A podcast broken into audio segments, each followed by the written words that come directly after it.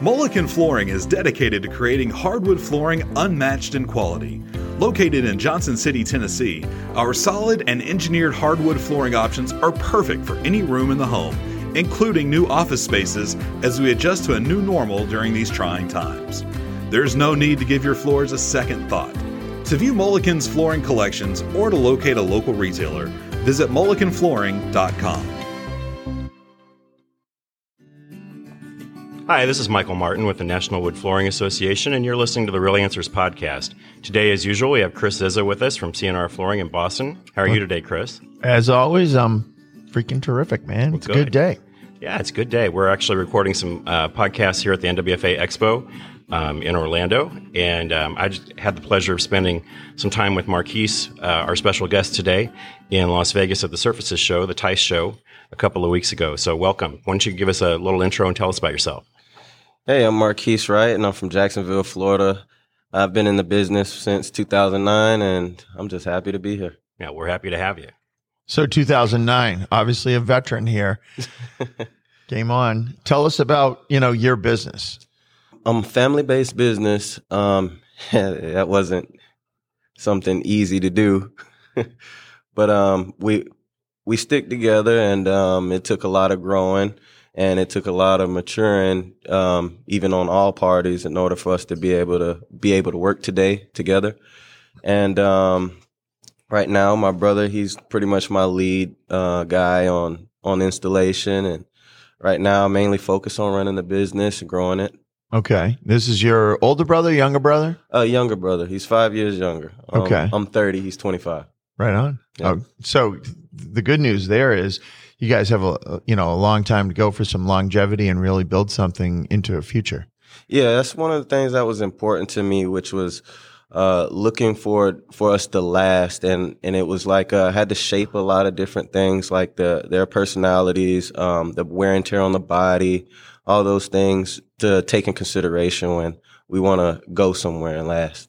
Yeah. Well, you've made your 10 year mark. And, you know, I look back on one of my beginnings and a few of my mentors.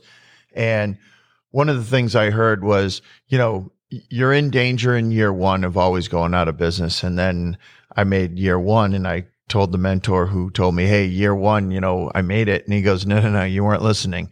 the first three years are when a business can fail. And so after you get past year three, I mean, you can always fail, but once you pass year three, there's a formula that you're working on and you keep always now you're trying to make, you know, make the secret sauce better and improve on your business. And if you ever make it to year 10, well, now you've got longevity on your side and you've already made year 10.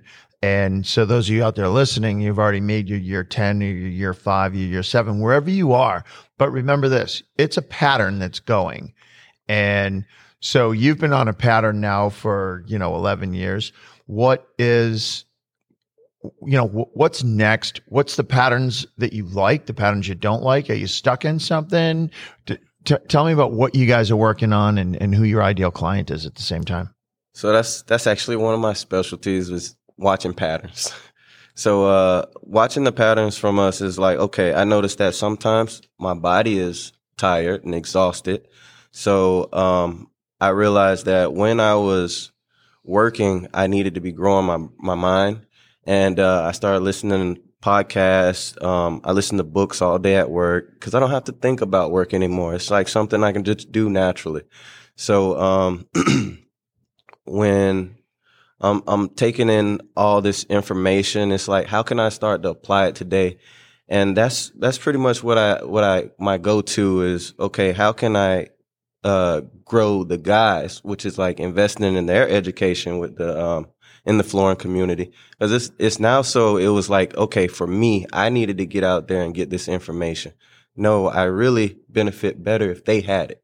All my Mhm. guys. Okay. And um, so when they're getting involved into it now, it's like, all right, well, they're starting to see there's more possibilities for them to open up, that they can actually be making more money. Uh, most guys get nervous about the business side of things. And um, so I've just been like working on ways, how do I simplify that? Like I've really been in the background trying to put in the work, like solving the flooring crisis before I realized there was flooring crisis. And um, that was just from being able to watch, like um, like you said, the patterns. Mm-hmm. And um, I was getting like contracted through uh, Keller's, which had um, a contract with Lowe's in my area. Okay. And um, when they lost their contract, we were out of work. And I noticed that I didn't get to dictate the prices. And I noticed with the more people I hired, there was a decrease in the finances going to me. so, so um, when I was able to see those things, it was like, how do I work that out? Because I had everything mapped out previously that each installer could pull in fifty thousand dollars or pull the business in fifty thousand dollars with no experience. And um, when I started to see that, it was like I didn't get to live it. So when I started living it, it's like, okay, well, the guys make more mistakes. Okay, well, if I'm away, then who's actually going to make sure things are straight the way that I want it to be? So that's when it got into, okay, you guys need to get educated. Mm-hmm. So what are Um, the what are the tools? Um, by the way, I, I love what you're saying. So what are the tools you're using to keep your guys organized? You know, um, in terms of not making the mistakes, or what's your paper trail? Are, are you? How do you do crews going out? What's your work order look like? Well, for starters, I started off with a work culture, and um, we we honored these core values that we came up with, and um, it was every every week meetings. I know that annoyed the guys sometimes, and um, actually I cut back some, um, but there was a point where it was. Hey, it's my way or the highway. We're doing this, this, this. We're going to prep this job all the way out before we lay down one piece of floor. And um, if when I started that culture, it was I just so happened to get lucky that my family respected me enough to follow my rules, like to to go with me on this. Like they're like, hey, we're we're betting on you. So I had to. Um, a lot for me is like mental, and um, sometimes. I started off writing things down until somebody stole my book of my flooring plans for eight years. and um, from there, it's like I still had it, and I was just like, no, uh, we don't give up. We, we're gonna like we're gonna make this happen. Yep, perseverance. Yeah, and a lot of when starting the business, it was out of anger. I, I was angry with my dad. It's so funny, like I know I'm sidetrack here, but That's okay. we we like sidetracks. So all right. So you hate your dad. well, I don't hate him. I love my dad. but um, he he told me that me starting a business was a bad idea, and it pissed me off. and um, I said, you know what? I'm going to start this business. And I told him my company name I was like, it's going to be Mr. Right Flooring. He said he didn't like the name. I was like, whatever, dude. This is going to happen, and I'm going to shove it in your face. so so listen, we're gonna we're gonna take a little bit of a segue on this story, and I'll tell you why I love it. Um, so I I flunked out of college with a .56, and you really have to focus to get down there. And um, So it you was registered and never went, basically. yeah, I, I went there to play soccer, and then I found out if you didn't have good grades, you couldn't play soccer. So I was like, "Well, I'm leaving. Have a good day." And my buddy's neighbor, uh, well, my buddy Rick, who's the R and C and R uh, back in the day in 1986, he quit school before I quit school, and his next door neighbor had a hardwood flooring company, and he got a job working for Aldo Vagentic Wood Floors. Well, then when I quit school, Rick got me a job working for Aldo Vagentic Wood Floors. And after about six months of working for Aldo, I went to my dad and I said, Hey, dad, I need $10,000 to start a hardwood flooring company. And he said, You're, he said, literally, I swear to God, he said, You're too stupid. and uh, he's like, No. And I'm like, No, I go, I go, Dad, I get it. I failed in college, but this, this wood floor thing, I get it. I know how to do this. I'm telling you, I can do it just I need the 10 grand. And he goes, I already told you, you're too stupid. Oh gosh. So so I I know where you're where you were placing your anger. And so now I'm I'm borrowing the equipment after work from Aldo and six months, eight months go by. Rick and I, I'm, and I'm saying to Aldo, I'm like, Hey, Aldo, can I borrow your truck? My cousin needs some hardwood floors. And he's like, you know, this is like your fourth cousin. I mean, you have a lot of cousins, you know, and we were doing floors, saving money, Rick and I. Rick bought the big machine. I bought a used truck. Rick bought uh, a buffer. I bought an edger. And before you knew it, we had everything you needed. And almost two years had gone by at this point. And my father came up to me and he goes, Hey, get over here, you. And uh, we were we were making pretty good money on the side as a moonlighting company. And he goes, you know, I've been thinking about that uh, hardwood flooring company you want to start, and I'm going to loan you the ten thousand dollars. And I Wow. looked right at him and I go, you know what, Dad, I don't need the ten thousand dollars. And I was really abrupt with him. And he said, That's right, you don't. Why are you still working for that guy? It's your time. Go do this. Mm. And so my father was an old school Italian tough love guy. And I get the impression maybe your dad was in a similar way of, of saying no to you to make you stronger. Yeah, yeah. So military background, right? And so that was my dad. My dad, he didn't think I was stupid. He, it was his way of motivating me. And I would still to this day prefer he didn't go with stupid, but you know, it did push me to get it done. Yeah. And, and that was a, like, I, I wouldn't have been able to run a business how I run it today without um, a mentor. Yep. And um, I had a, so I had a neighbor, um, and uh, th- he he was running a crew of thirty guys on a roofing company, and I was like, I need to know what this guy knows. And I asked him. I walked over to him. We had our first conversation. Just moved in the neighborhood, and uh, I we just couldn't stop talking. I needed more information, learn everything he knew. We probably talked for like eight hours that day. Eh, Yeah. And you're sponging it up, right? yeah. And um, he said, "Look, I want to coach you, but you have to be coachable, and uh, you have to let me do it my way."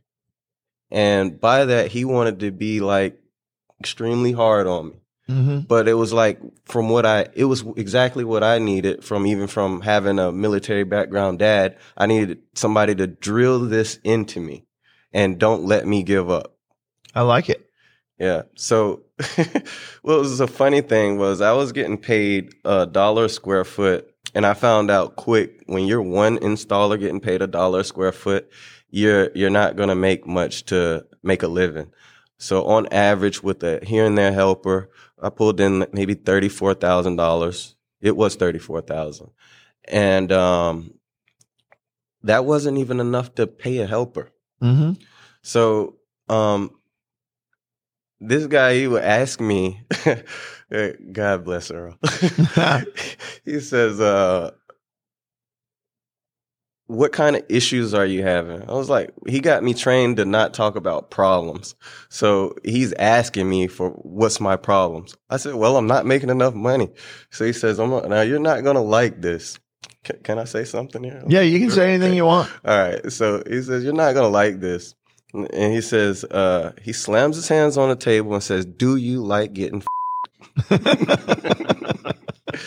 That statement changed my life. so, um, that I was really upset when he did that at, at the time. And you got to think, this was like we're studying at 11, 12 o'clock at night.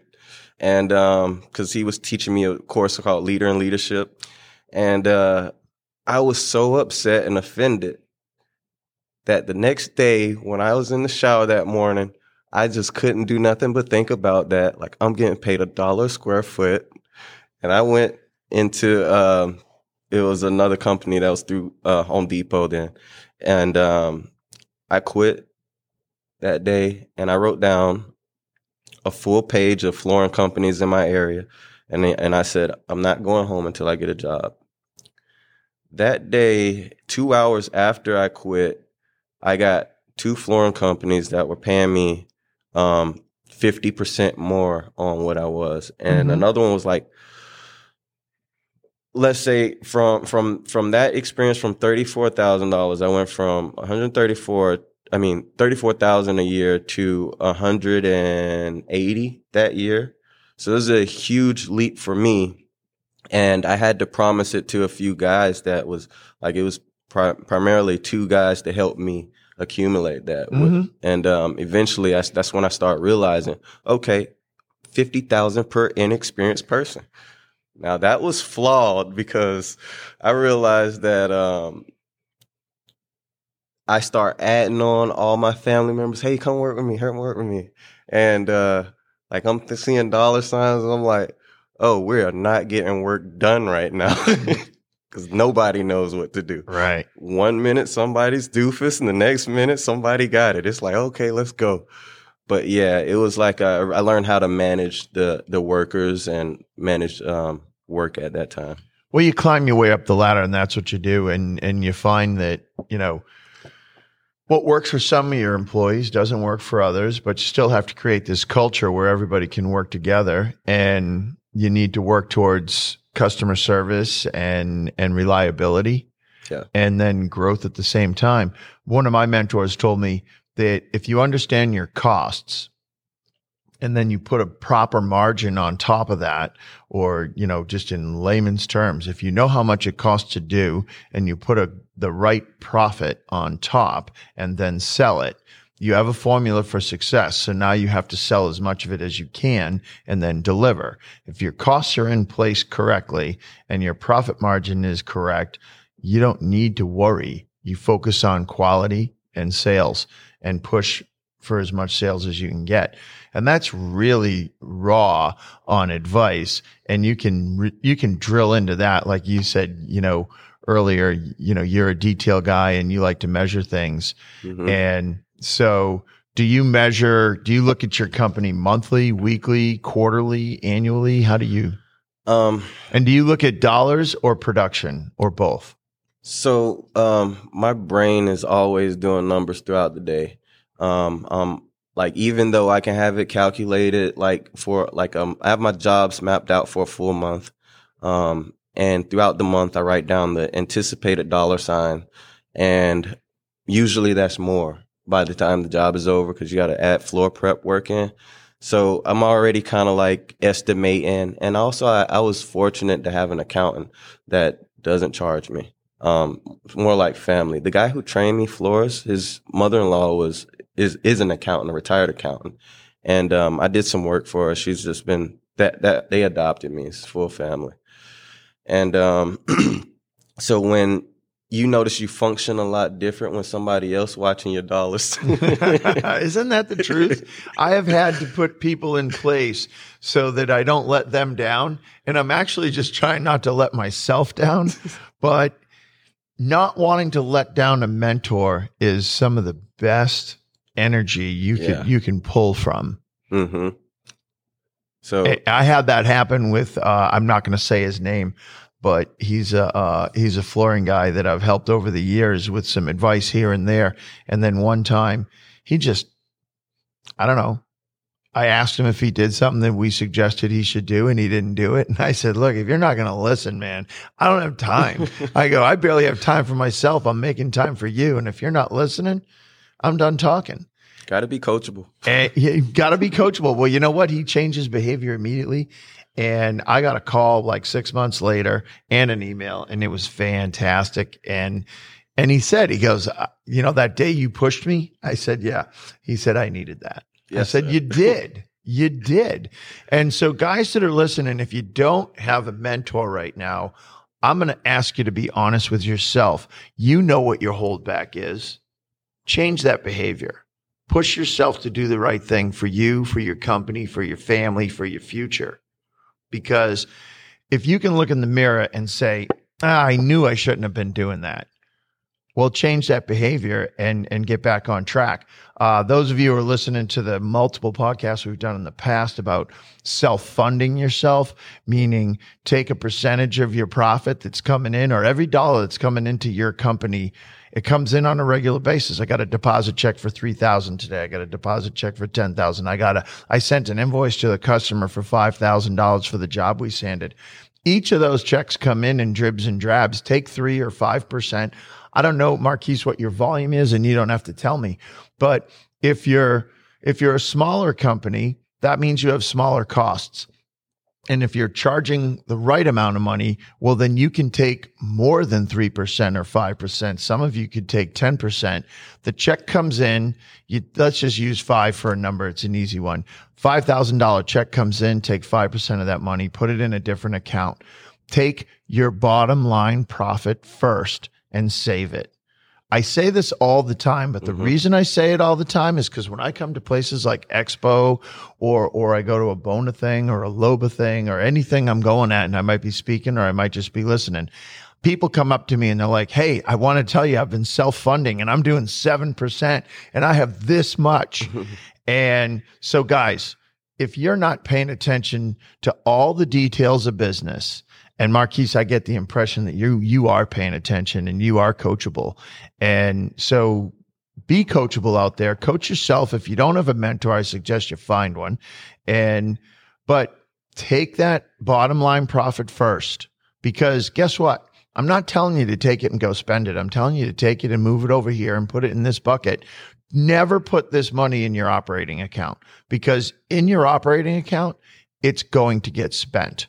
Yeah, and, and I made those mistakes early. So, yeah, um, originally I started off doing the ten percent, but you know, it was a, I'm young, so I'm I'm like, what do I do with all this money? so eventually, if you don't know what to do with that money, you're gonna lose it. this is called discipline. I would tell you right now the thing to do with that money, when we started self funding, the first thing we did when the money got to be too too tempting, is that a good way to put it? yeah, yeah. So we bought a building. Okay. We used that money as a deposit on our building and created an asset for the company. Again, the money never went away. I didn't waste it.